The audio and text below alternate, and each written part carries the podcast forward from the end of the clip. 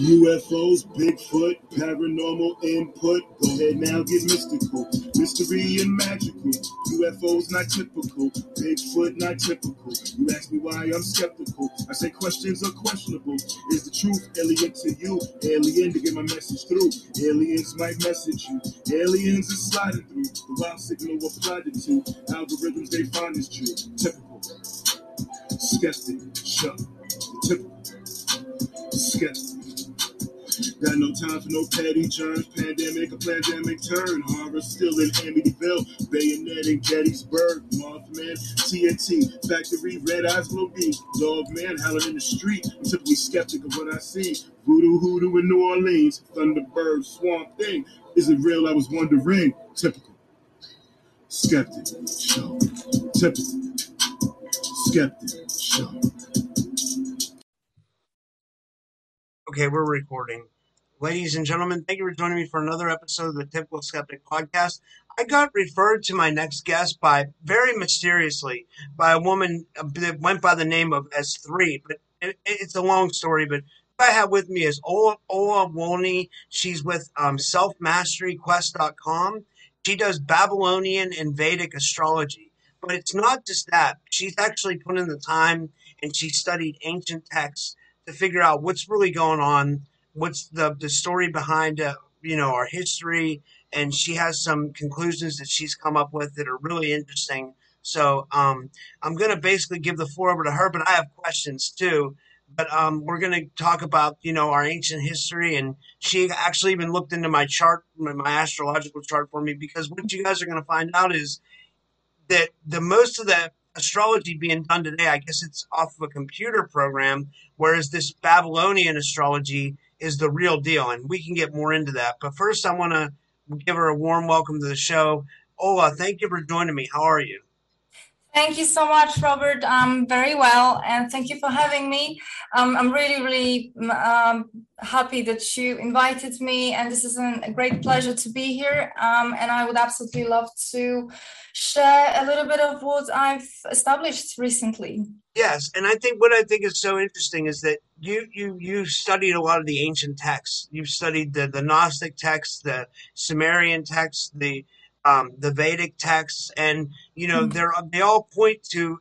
Well, would you want to give the audience some of your conclusions, like, and I'll fill in with questions, like, but if if you want to introduce people to who you are and what it is you do and what you've studied and stuff like that, if you could give the, you know what I mean? Right, definitely.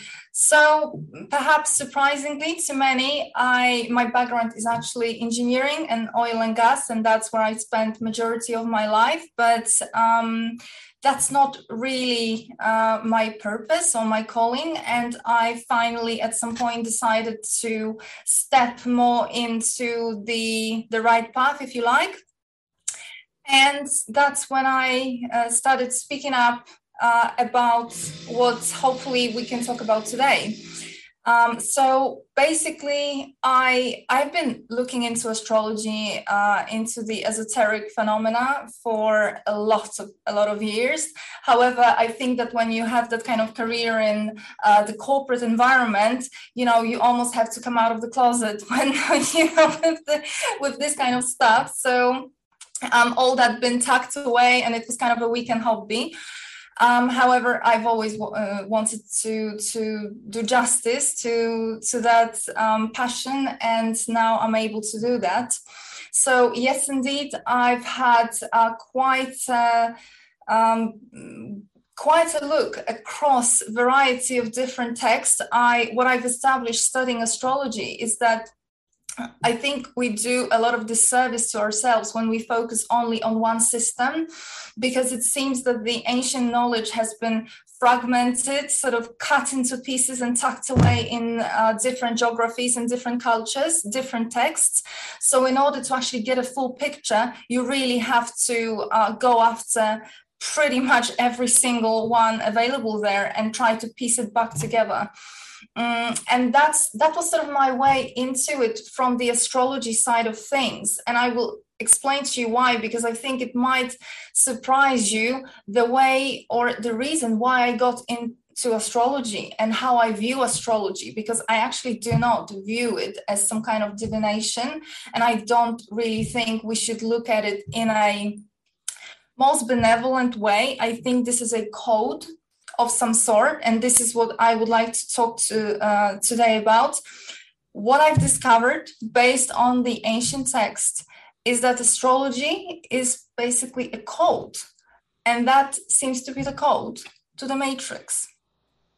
That's that's wild. That, I mean, but, but when you uh, just to just to fill you in, like when you said in on when you were on Tony Sayers' podcast that and, and, me and you talked last week. We, for the audience members, uh, Ola and I met last week, and we spoke for like an hour about what we were going to talk about today. But one of the things I kind of made notes on was that you said in the Enuma Elish and other, you know, ancient texts, it's it says that Marduk created the zodiac and the reincarnation mm-hmm. cycle, and um, you know, and you say it says this in other texts as well, right?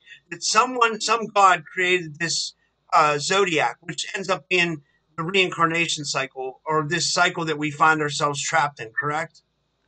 That's that's right. I um, so, so, what we basically are looking at is variety of ancient texts, and that um, from Enuma Elish, which is the Babylonian creation myth, through the Hermes Trismegistus text, so the Corpus Hermeticum, Nag Hammadi texts, um, Pistis Sophia, the Gnostic texts, through the Vedas and the Kabbalah, uh, the Tree of Life, every single um, basically every single geography every single culture has very very strong not just references but very strong explanations um, of what's happening in the sky. And i think that quite a lot of astrologers or quite a lot of um, interpreters they just they, they, sort of brush over it and they just take take it as well this is just you know they observe the sky that's we all can do that. But actually there's much more to that. Because if you look into the cosmology of various cultures you will see that all of them seem to have sort of the same idea about what's above us but more in a sense of a some kind of mechanism that's controlling.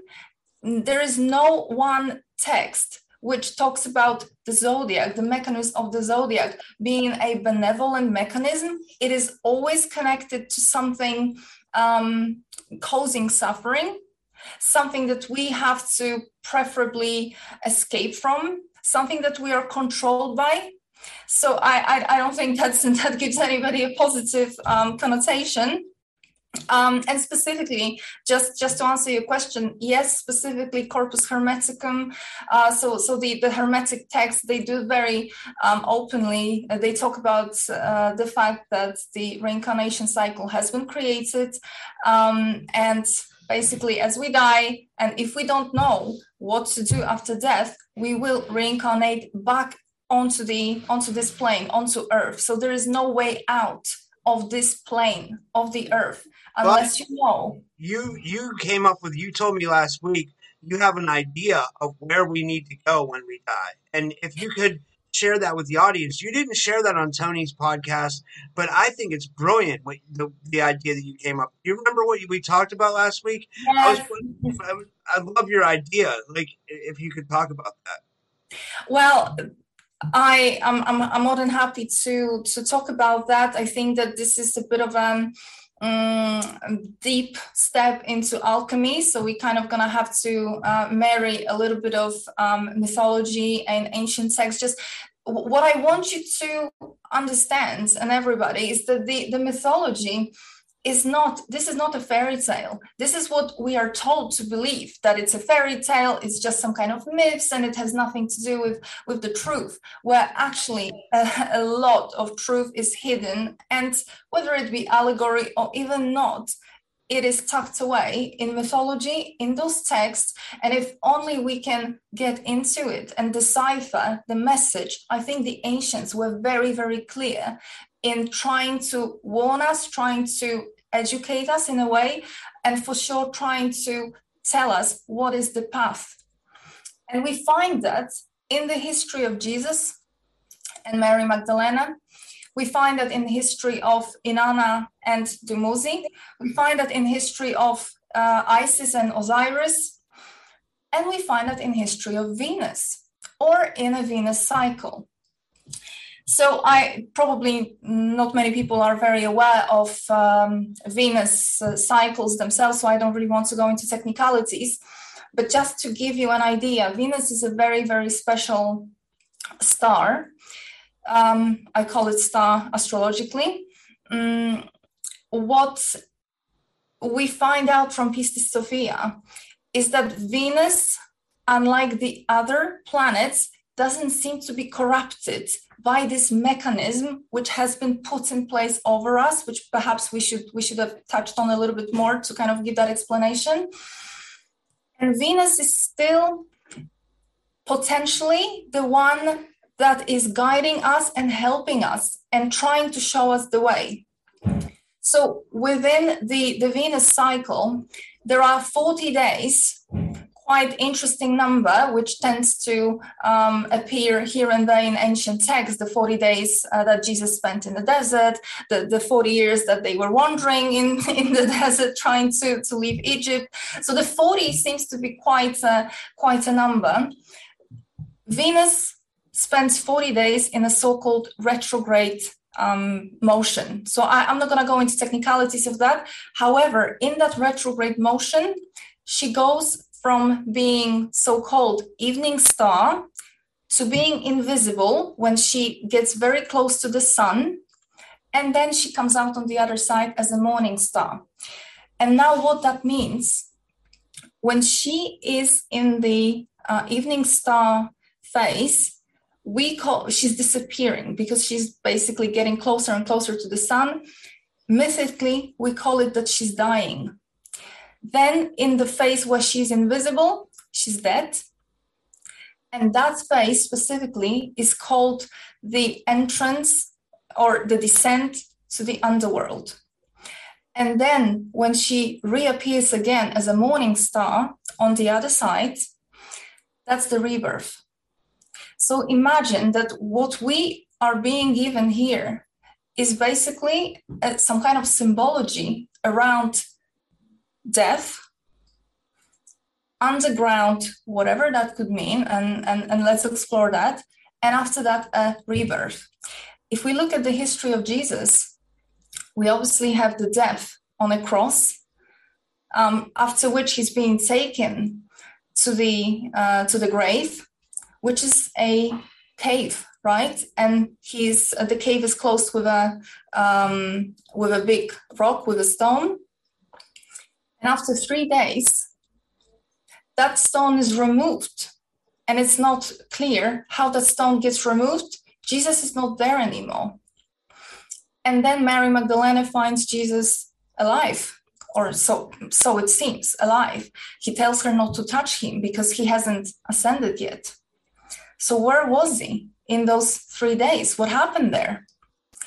So, what I am suggesting here, and this is really going also into the alchemy, is that what Venus is trying to tell us, and what Jesus' story is trying to tell us, is that the way out of this matrix is not up to the light, at least not first, but it's actually down. And this is where we get the story of the tree of life, which every culture has the tree of life it's in Kabbalah, it's in the Nordic uh, mythology, the Yggdrasil, so called.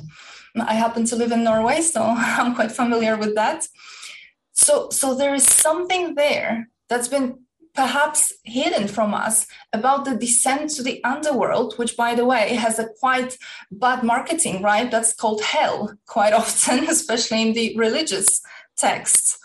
And you know, I think that quite often um, you find out that anything to do with truth is going to be twisted, given bad fame, bad name, bad connotation, so that you just don't go there. Yes, yes, and that's that could be what has been keeping us in in this reincarnation cycle. And if you think about the story of like Inanna when she goes to rescue Dumuzi from her sister Ereshkigal, who's you know, controlling the underworld. It's weird because Inanna has to remove uh, all of her, you know, princessly like wardrobes and garments and jewels. I never Mm. really figured out why that was, but maybe it's to strip the character um, because you're now going into another place, the underworld. She goes because she goes to the underworld to rescue Dumuzi.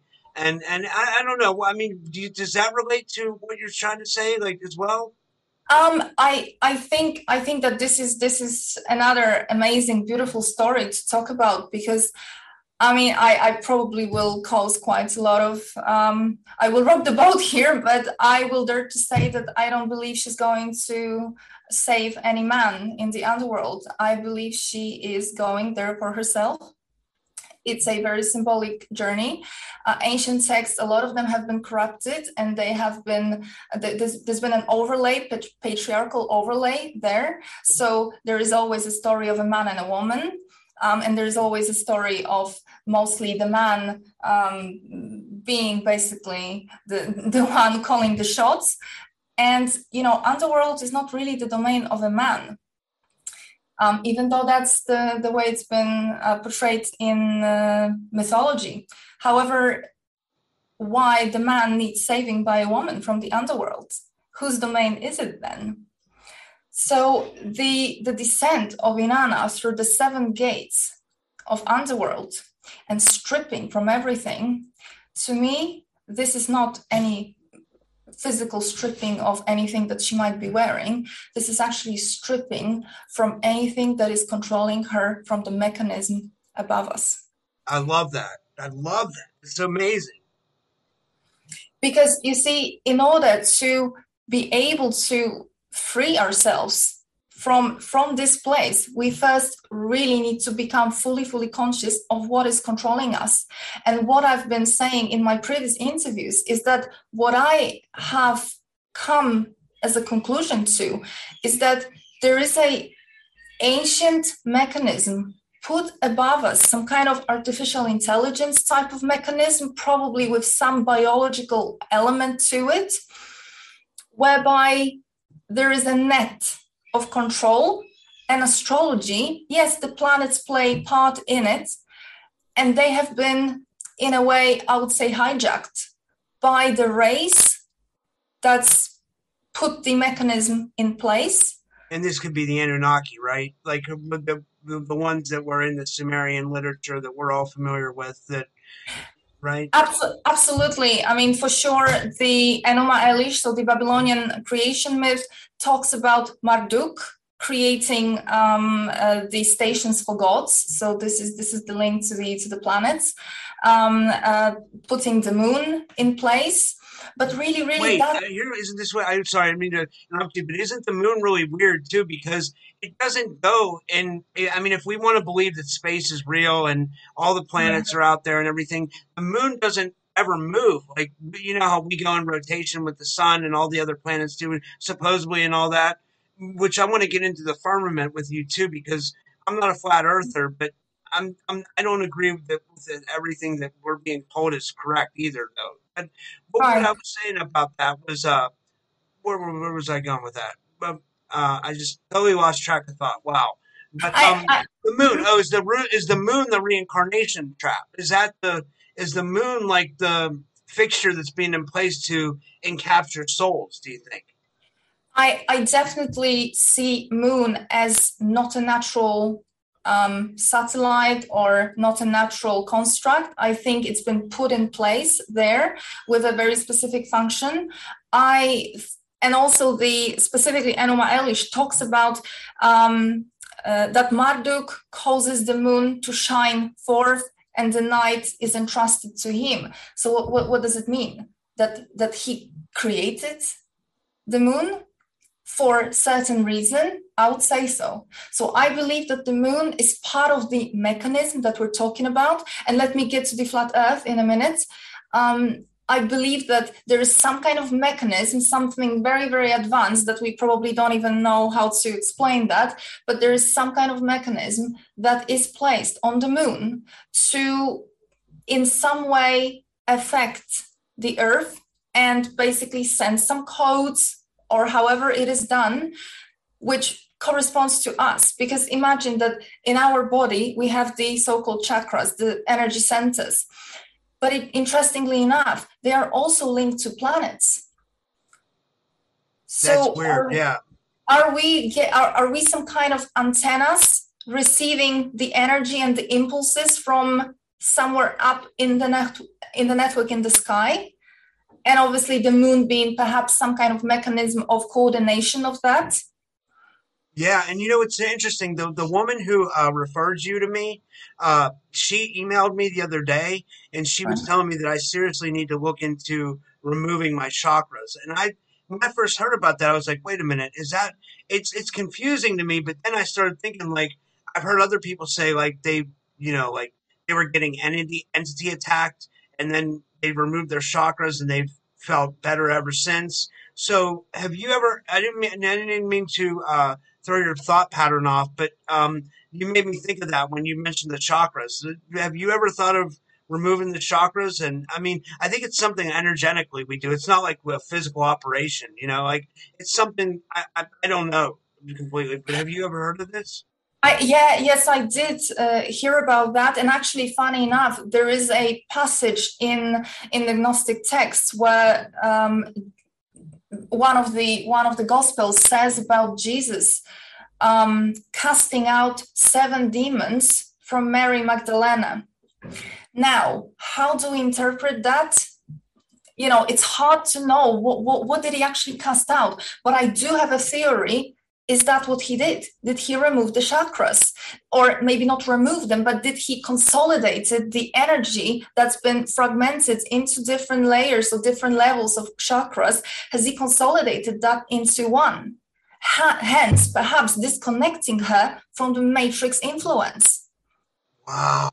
That's deep so that's, that's, my that's my theory. I cannot at this point sort of um, prove it beyond any doubt. There is definitely that context in the uh, in the gospel, um, but like I say, my, my research continues. But this is along the lines of what you're saying i given the fact that the chakras are linked to the planets i would say that there is a direct link. There is some kind of way that this would be a mechanism of us being connected to the outer uh, mechanism. And and uh, back to the flat Earth, because quite often I think when you think flat Earth, you you see this picture of literally the flat Earth and the firmament, right? Um, and and that's where everybody got the idea of the flat Earth. And I don't really want to go into that discussion right now, but I do want to go into the the visual side of it because that kind of picture, that kind of visual representation is present as a cosmology of pretty much every single culture. And when I looked into that, I realized that what they are trying to tell us is that there is that kind of mechanism above us. So, what we see as a firmament is a mechanism, is something, some kind of net. A trap, something trapping us or trapping our souls, right? Absolutely. And and in that sort of firmament or just above it there is the zodiac, which is the mechanism itself, right? So, in for example, in Pistis Sophia, when Jesus finally, uh, uh, in the part which describes his ascension, he goes through different levels, and he goes through so-called eons, and it's um, twelve of them, and they are connected to the zodiac signs. So there is a mechanism up there and he goes through that mechanism. He sort of elevates higher. And while he does that he uh, the text says that he is able to reduce the power or mm, the influence of the of the planets of the zodiac by one third on us. So this is sort of the thanks to him thanks to the journey that he that he's been through he was able to accomplish that. Yeah so that, was what's interesting is when if you if you read the book of Robert Monroe when he was called Journeys Out of the Body when he's like doing his out of body travels he said he had problems getting outside the Van Allen belt which is like you know that's the the belts outside of Earth supposedly like and he was like you you have to like kind of he said I think somebody said you have to like punch through those or something like that like um so those Van Allen belts could be the the the thing holding us in here? No, maybe. I, I mean to me the way i see it and of course you know there is a there is a scientific side of it which is what you're talking about i believe what it seems to me from these texts is that we are dealing with differences in dimensions so perhaps this mechanism is a, at a different frequency level or in, in a different dimension. Therefore, we're trying to get from one dimension into another. And that's why we're failing. So we've been trapped in a way where physically, physically the exit is impossible because you're trying to literally move between dimensions which probably physically you can't perhaps that's what's happening at the level of uh, of the belt Wow. Definitely from the Pistis Sophia text specifically, they do um, say very, very clearly that there is a there is a firmament, and above the firmament there is a zodiac, and that is as in the astral plane or astral level. So it is a different type of um, dimension. It's a different type of plane. Yeah, that's that's interesting. And I wanted to ask you, did you ever see the, the, documentary that Billy Carson just made? It's called The Black Knight Satellite. It's about that something is monitoring us from right outside our planet. It's a, like almost like a that a satellite image caught it. It's like something that is definitely like monitoring us, and they're saying that maybe it could be like from you know maybe this race or somebody that wants to keep an eye on us. It's almost like we're in like a game or a petri dish, you know. It's very weird. I, I wouldn't be surprised that uh, I mean if if this mechanism that we're talking about if that's been put in place and it really seems it has then it's been put in place for a reason. So obviously whoever put it in place and and let's attribute that to Anunnaki of course they would be um, viewing us they would be observing us they would be checking on us. And I will dare to say more. They would come back on regular basis whenever we have developed beyond the, the, the level that they are comfortable with and probably do a reset uh, yeah, and they because they've done it many times before. They've reset us many exactly. times. As soon as exactly. we get uh, like, to a point, probably where we're getting now, and when we're figuring things out, and where we're technologically advanced and we're figuring out things on a spiritual level, they probably do this reset because why? They want to feed off our energy. Like, and you explained that beautifully on the, the podcast you did where you were saying maybe they didn't come here for gold, but can you talk about that a little bit?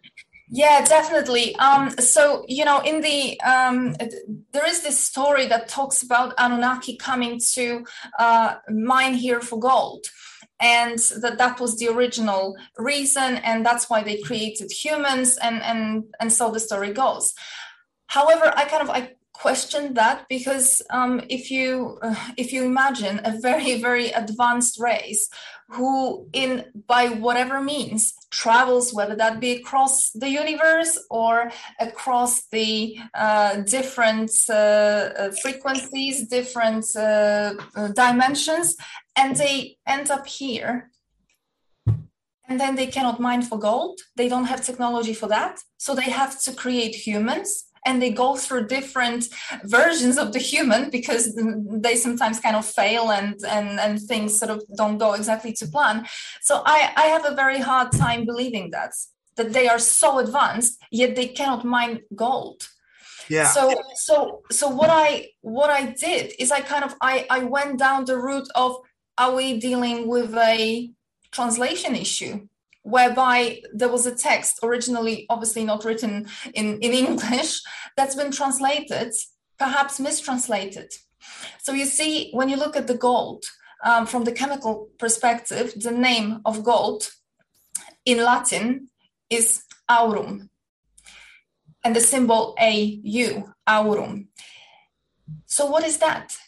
Where does it come from are we having a mis- misinterpretation of the translation? Are we talking aurum as gold, or are we talking aura, aura, the aura of a person, the energy field? The energetic field. Yeah. Absolutely. Are they mining for that? And do they need this mechanism of zodiac to be able to connect to us, for example, through the chakras?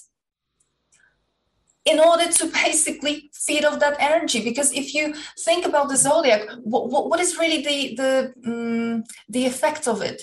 In some way it shapes your life. It sends you um, into through different experiences. It um, to some extent governs your choices um, we have an illusion of free will, but I think most of the people who um, are totally on autopilot, they are actually fully controlled by by that mechanism, and it's only those that begin to um, regain consciousness, as I call it. The ancient texts talk about the ignorance, so you have to wake up from ignorance. They they they speak about it very very clearly. There is no way out of the reincarnation cycle unless you awaken from ignorance. So, what are we waking up from? Are we waking up from a mechanism that controls us? And are we waking up to the idea that there are some energies that are connected to us, that are basically influencing us, and that are causing quite often? Think about it. How many of us uh, had a wonderful life?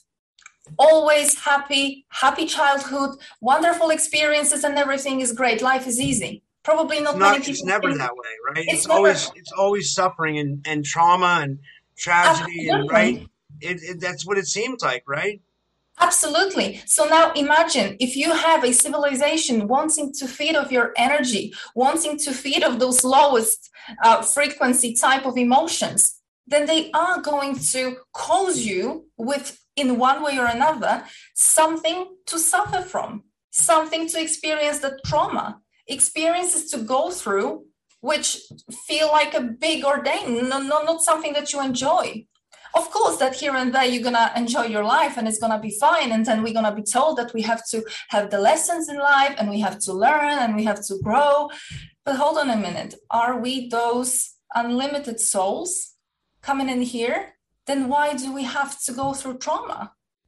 Yeah. Why it, it, you make you make make really good points. Like, and and that would only make sense that they would try to feed off our energy. And then it's almost like when we figure out the game, they flip the switch and do a reset, like you said. Exactly. And, and, that's what I think history has shown that we've had cataclysms that have reset us. And I mean, because you can look at history and like you know, like some of you can find early humans from like millions of years ago, and and it starts to sound bizarre. It's like, well, how did that happen? You know, like it, it doesn't sound something's not right here, right? No, absolutely, absolutely right. So it's exactly what you're saying. Uh, it seems that cyclically, every time we get to a certain level whereby we discover the game and we perhaps discover how to end the game, well, that's the time to press the button. So the question is, you know, what's going to happen this time around? Because probably people have gotten to this point in the past. So is there any way that this time the the result can be different? Yeah yeah and i was just thinking about do you think the different emotions that we feel like you know how we feel love towards our partner or our parents do you think this is like an um, like a, another trap in a way like to um, to get us to feel certain ways, especially like at the end when you go through the light. Because you know, if you ever hear stories, they'll say people of near death experiences, they'll say, I went to the light and they say my grandmother was calling me from the light. Yeah. And and is that just their trap? They use love to get you to go to the light so you keep reincarnating. Does that make sense? Well, well, definitely the uh, I mean, whether that be called going to heaven, right? So we are being programmed to go to the light. Uh, we're being talked, uh, told about that, and that's what uh, that's what we're being prepared. So after death, go to the light. But I, I would strongly advise to think about going to the light because why are those people waiting there for you to lure you into some kind of life review whereby you get told that oh you did this wrong and you did that wrong and you were horrible to this person and you basically have all those sins and all those bad things that you have to repay for. So here you are you have to go back on earth and you have to meet those people and you have to work it out. And then you know then we're gonna ha- have a look next time. So you're into a loop never ending loop. So I would say that absolutely just how you say, they are using, obviously, uh, whether that be our loved ones, which are not probably even our loved ones, if they have such advanced technology, then they would be using holographic or whatever added technology to give an impression that there is something that's really good for you that guides you in that direction where I don't think that's the direction to take. Yeah. Now, how can we use astrology to help us beat the game or at least get ahead? Like, is it possible? Well, I, I, you know, I'm afraid that anything that I can offer here, I will never be able to fully um, uh, check and and and and be able to sort of give evidence of that until I leave this plane, and then I can sort of have a look and and, and try no, that. No, no, I mean like the the the, the, the I mean like can we use astrology to better our lives now? You know what I hmm. mean? Like okay. That's what you mean. I, I, I thought that what you mean is the, the Venus cycle. So of course that we can we can perhaps go down that route. And I would say that um, according to the text, this is the this looks like probably the a good bet on a way out of here. In the meantime, in the meantime, and the ancients across all cultures talk about it, the only way out is the consciousness is the knowing, is understanding and leaving behind the ignorance. So you see, there is a lot of, um, uh, especially in the Eastern philosophies, they talk about just leave behind everything, don't attach to anything. But actually, the, the message, what, what is really the message here? Well, the message is that this is something more than what we are led to believe. This, this is more of a game, right? So let's not get so serious about it. Let's not get so attached. And this is where that kind of um, next level of consciousness comes in. It's not. It's not to be a Buddha under a tree meditating. It is just to realize what we are trapped into. So using astrology, let's let's uh, be a step forward before these energies. So you see I wouldn't really say that you are able to change those energies, but I think you are able to manifest them or to sort of navigate them and direct them in a way that works for you, that you want to manifest them rather than rather than them just pouring out in your life in whatever way they want. Yes, yes, that makes sense. I like that. So this is being one step ahead of the game, using the astrology as the code to the matrix and this is the real astrology, right? Like because you, the way you said it, like that a lot of astrology, like the tropical astrology, is being done through a computer program, right? But this is not. This is the, the Babylonian and the Vedic astrology is different, right? It's uh, it's well. It's it's the uh, I, I think that a lot of astrology right now is is uh, being sort of done on the computer. The the difference is that when astrology was originally um, born, and those texts were written back 3000 um, BC, 5000 BC, 7000 BC. The astrologers of that time, they were looking into the sky. They were observing the phenomena. They were actually working with the living sky and not with a computer program, which is what we do now. So, so, so my point there was that a lot of people follow the tropical astrology, which is probably many will be surprised it is not the actual position of the stars and the planets as they really are at your birth. It is actually a zodiac frozen 2000 years ago from the Ptolemy times, freezing the spring equinox at zero degrees Aries, and it doesn't move because it doesn't account for precession of equinoxes. But that kind of phenomena exists. So we cannot freeze the zodiac like that. That's why I don't use the tropical zodiac. I use the uh, sidereal zodiac for Babylonian astrology, Vedic astrology. It's the actual position of the, it's the actual picture of the sky and the actual position of the planets. That's so interesting. So, uh, it, like, let me ask you this: like, you looked into my chart or my I gave you my birth date and everything and all that stuff. And, right. and what what is it? What does it say about me? Like what? I'm curious. well, if you if you're comfortable getting into quite personal stuff um, here on air, um, we can we can get into that. Um, so let's let's just do a sort of brief um, snapshot, uh, not to, not to go too much uh, too deep. So so from the kind of more interesting things, I looked at the purpose of your incarnation and where you're coming from, what's sort of in your resources and and what you're bringing in. So the purpose of your incarnation, you um, have a focus onto the first house, meaning the self but you're coming from the seventh house, so the house of relationships and um, interactions with others. And where that position is, um, is basically describing someone who is not going to be easily influenced by others.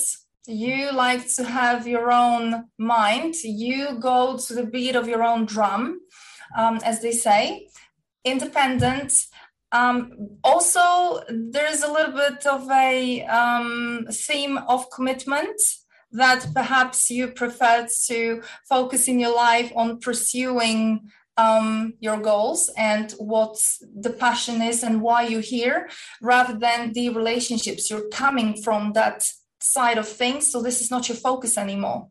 This is more of a side thing um, it also describes someone who um, is uh, connected in some way to money, institutions around money. You could be working in some kind of money related um, jobs or institutions, or you could have been.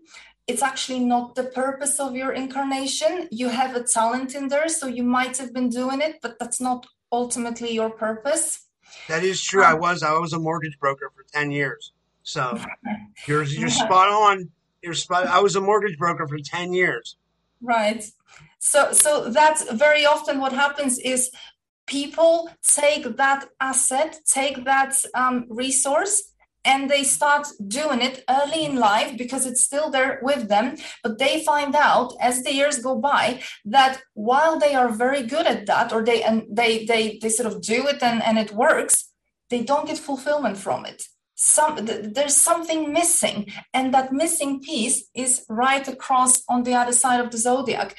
And that on the other side for you is a sort of space an area to do with esoteric research with getting down to the bottom of who are we? Why are we here? So basically the stuff that you do on your podcast um, there's also an element of healing. So you uh, and psychic abilities. So you also would be uh, able to probably work in in in that way if you chose to. Um, specifically in your case, uh, this placement would mean that the person, um, because the focus is on self, and, the, and and it's nothing to do with being selfish or anything like that. The focus is on self because you have a heavy mission to deliver here, so you cannot be sort of distracted from it. So that is often a person who would not be engaged in sort of relationships or you might attract a lot of interest, but ultimately the family is not really on the cards, um, or it's it's uh, it takes a little bit of information to crack that uh, to be able to to have a successful relationship because uh, that position um, for a person like you it would require a very specific woman to satisfy the the energy that's, that's that I can see there. Let's put it this way. I, like I told you, this is a dangerous thing to do here. yeah, well then, um, swiftly, swiftly moving. You had me laughing. Wow, that, that, that was good though. But um, you're probably right to a certain degree. So yeah. yeah, I um let's let me tell you because i also what i do is i also look at the numerology because obviously the, the language of the the symbols the numbers uh it's it's uh, astrology numerology they always go hand in hand. So i had a look um into your numerology from the date of birth from the name as well and you have master numbers that are showing up. I'm using um, chaldean um, numerology not the western one Mm, you have number 11 showing up, number 22. So the number, these are the master numbers, and they talk about souls that have come here on a very specific um, mission. Number 11 is more to do with teaching and inspiring others, again, around those kind of esoteric, higher knowledge, bringing down that kind of sacred wisdom, higher knowledge into this plane and anchoring it for others to be able to, to um, use it. And the number 22, that's a builder so it's it's like the 11 take it to the next level. 11 is doing the teaching talking inspiring but 22 starts building and actually putting something in place that will be like a legacy. Um, you also have a strong presence of um, leadership. So, um, and I think I mentioned that to you before. Um, I don't think maybe we need to go too much into that, but I see you going forward slightly transforming from um, and i don't really know how it's going to play out for you but right now you have this podcast and it's amazing but i see you taking even more of a leadership role however that is going to um, play out for you. Um, i think you going to take the game to the next level. Oh wow. That's that's amazing. That's amazing. This is amazing stuff. This is so interesting. Like and you, and you get all this just from my birth date and the time of yeah. my birth and like um you know it's interesting. It's so it's, it's so interesting. Yeah i mean let me let me just briefly explain why it works because i think that that often yeah doesn't, i want the fans to know yeah. Yeah it, it's often not really well understood. So how does it work in the context of what i explain with this mechanism above us it seems that when a soul comes in, whether it's soul from the outside or already from the inside, it's as if we have a barcode that's being basically read by this mechanism and it reads us okay who we are what have we done in the past what are our capabilities what are our talents and where can they sort of place us in this plane. And astrology is basically a code to read that kind of barcode but for us. So that you basically what you get is you get a uh, like a like a screen not, not, not maybe a screenplay for for your life but you definitely get something that helps you understand what actually happened what happened at birth what's been what's been sort of um how have you been read?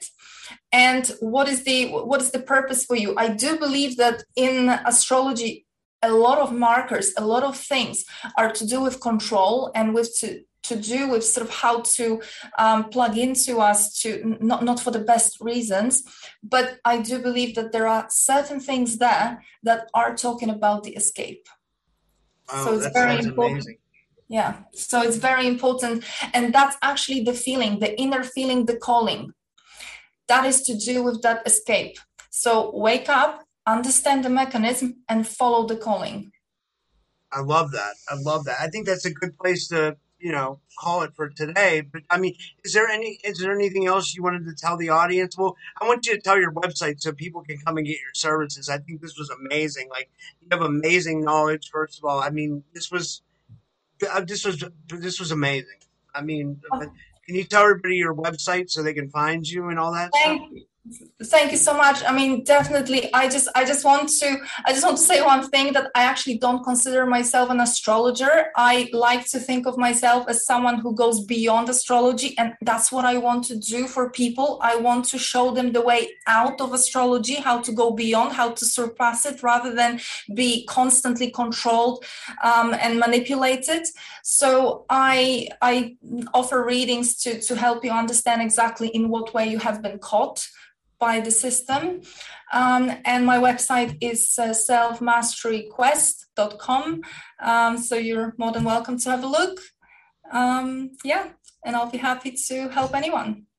Yeah, that's awesome. And uh, thank you for again for doing this. It was so good to catch up with you. And I, I really respect your knowledge. I think it's so great that you went in and you read all the ancient texts. And, you know, like I, I love reading them myself. I'm a big fan of the Gnostic texts, the Sumerian texts, the Mayan texts, all of it. I, I mean, I love like Hermes and when he talks to Poimandres, like I'm wondering if that's like some kind of you know creator of all or source creator and then the one where Hermes talks to Asclepius, like where he talks about Egypt. I mean, those are just amazing texts and, and Enki and Enlil, and it's all so interesting. So when I find someone else who's very interested, like you are, and you even, I would say, you know more than me. You've read, you've read deeper into them. I I, I, I think that there's so much out there and there's so much to explore that I definitely don't see myself as any level of expert or or I, I wouldn't compare me and you. You definitely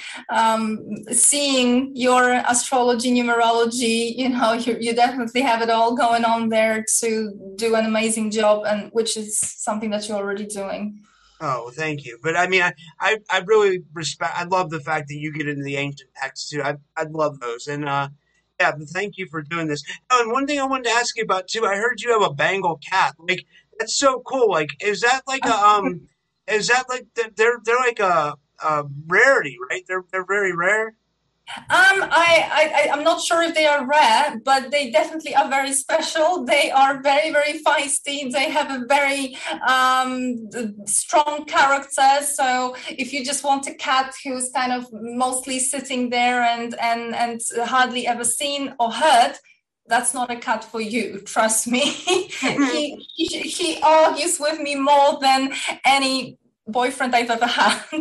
They have a personality, right? They have a they have a they have a, they have a I've I've read about them. I heard they're they're very active and they, they like water and I heard they're they're very active cats and stuff like that. That's why I yeah. Absolutely, they, they really are, and uh, I I happen to live in a in a in an area where he has access to to a forest and and sort of wildlife. So unfortunately, I do get the odd mouse or or a bird as a um yeah as a present but um yeah I, am totally against that to be fair however one thing i wanted to ask you real quick was uh, i mean like because i you know talk a lot about the paranormal on my show do you think as well that cats can see things that we can? I think they have some kind of X-ray vision. Yeah. Like I think they can see a ghost or a spirit sometimes where we can't.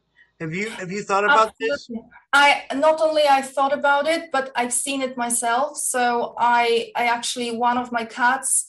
Um, it was several months ago. Um, there was something in the house, and I could kind of sense it that something um, arrived but I could obviously not see it. I just could kind of feel it and sense it. And he actually physically could see it because um, at some point he started hissing and he never does that, growling wow.